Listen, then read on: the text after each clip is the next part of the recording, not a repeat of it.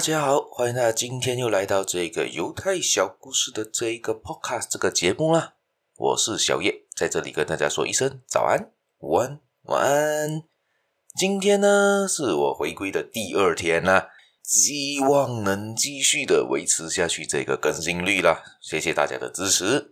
好，我们今天分享的故事呢，当然还是关于犹太人呢，在塔木德里面呢有说过这下的这么一句话啦：流下眼泪。播种的必欢呼收割，那流着眼泪走出去的必要欢呼的回来。这句话是什么意思呢？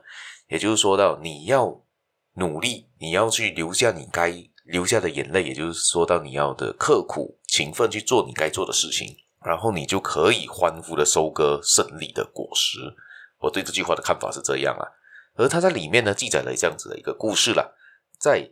哈德良皇帝，也就是一个皇帝啦，看到一个老人正在努力的工作，种植无花果树，他就走过去问了那个老人：“你是否期待自己能受能够享受这一个果实呢？你这么老了，他的意思就是说，你这么老了，你你种了，你吃得到这个果实吗？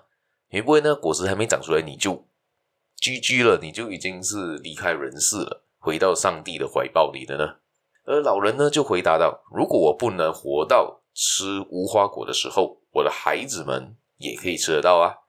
又或许上帝会特赦我，让我活久一点，给我吃得到啊。”而皇帝就对他说：“如果你能够得到上帝的特赦，而吃到结出的这个果实呢，你来告诉我，就请你来告诉我。”而时光飞逝啊，果树竟然在老人有生之年结出了果实哦。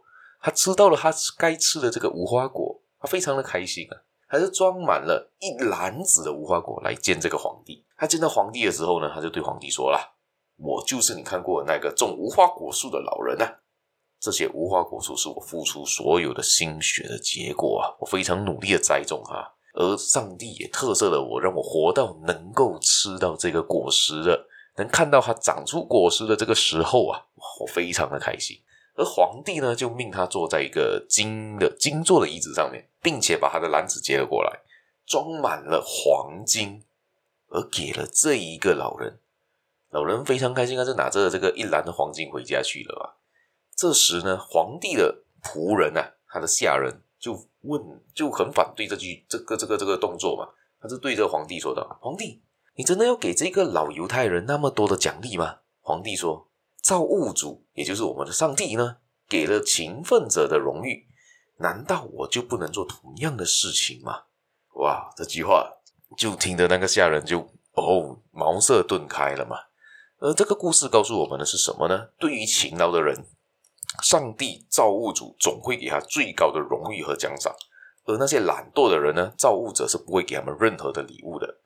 他们在有生之年必将一无所获，而他们一生也必须必将是一事无成啊！那这边他们给了一个定义，也就是说到呢，他们认为勤劳的人才能有得到该得到的事情，才可以得到胜利的果实，而懒惰、虚无缥缈的人，他的生活只会一无所成，也可能就虚度光阴啊，空虚的过他一生。所以他在塔木德呢，也劝世世人说了这一句话：人生最可怜的。是无所事事，最愉快的是为生活而忙碌。因为这句话也就代表带出来一句话呢，就是说到犹太人呢崇尚工作，他们讨厌整天清闲啊、无所事事啊，每天躺在床上无所事事，躺在沙发看着无所事事的事情啊。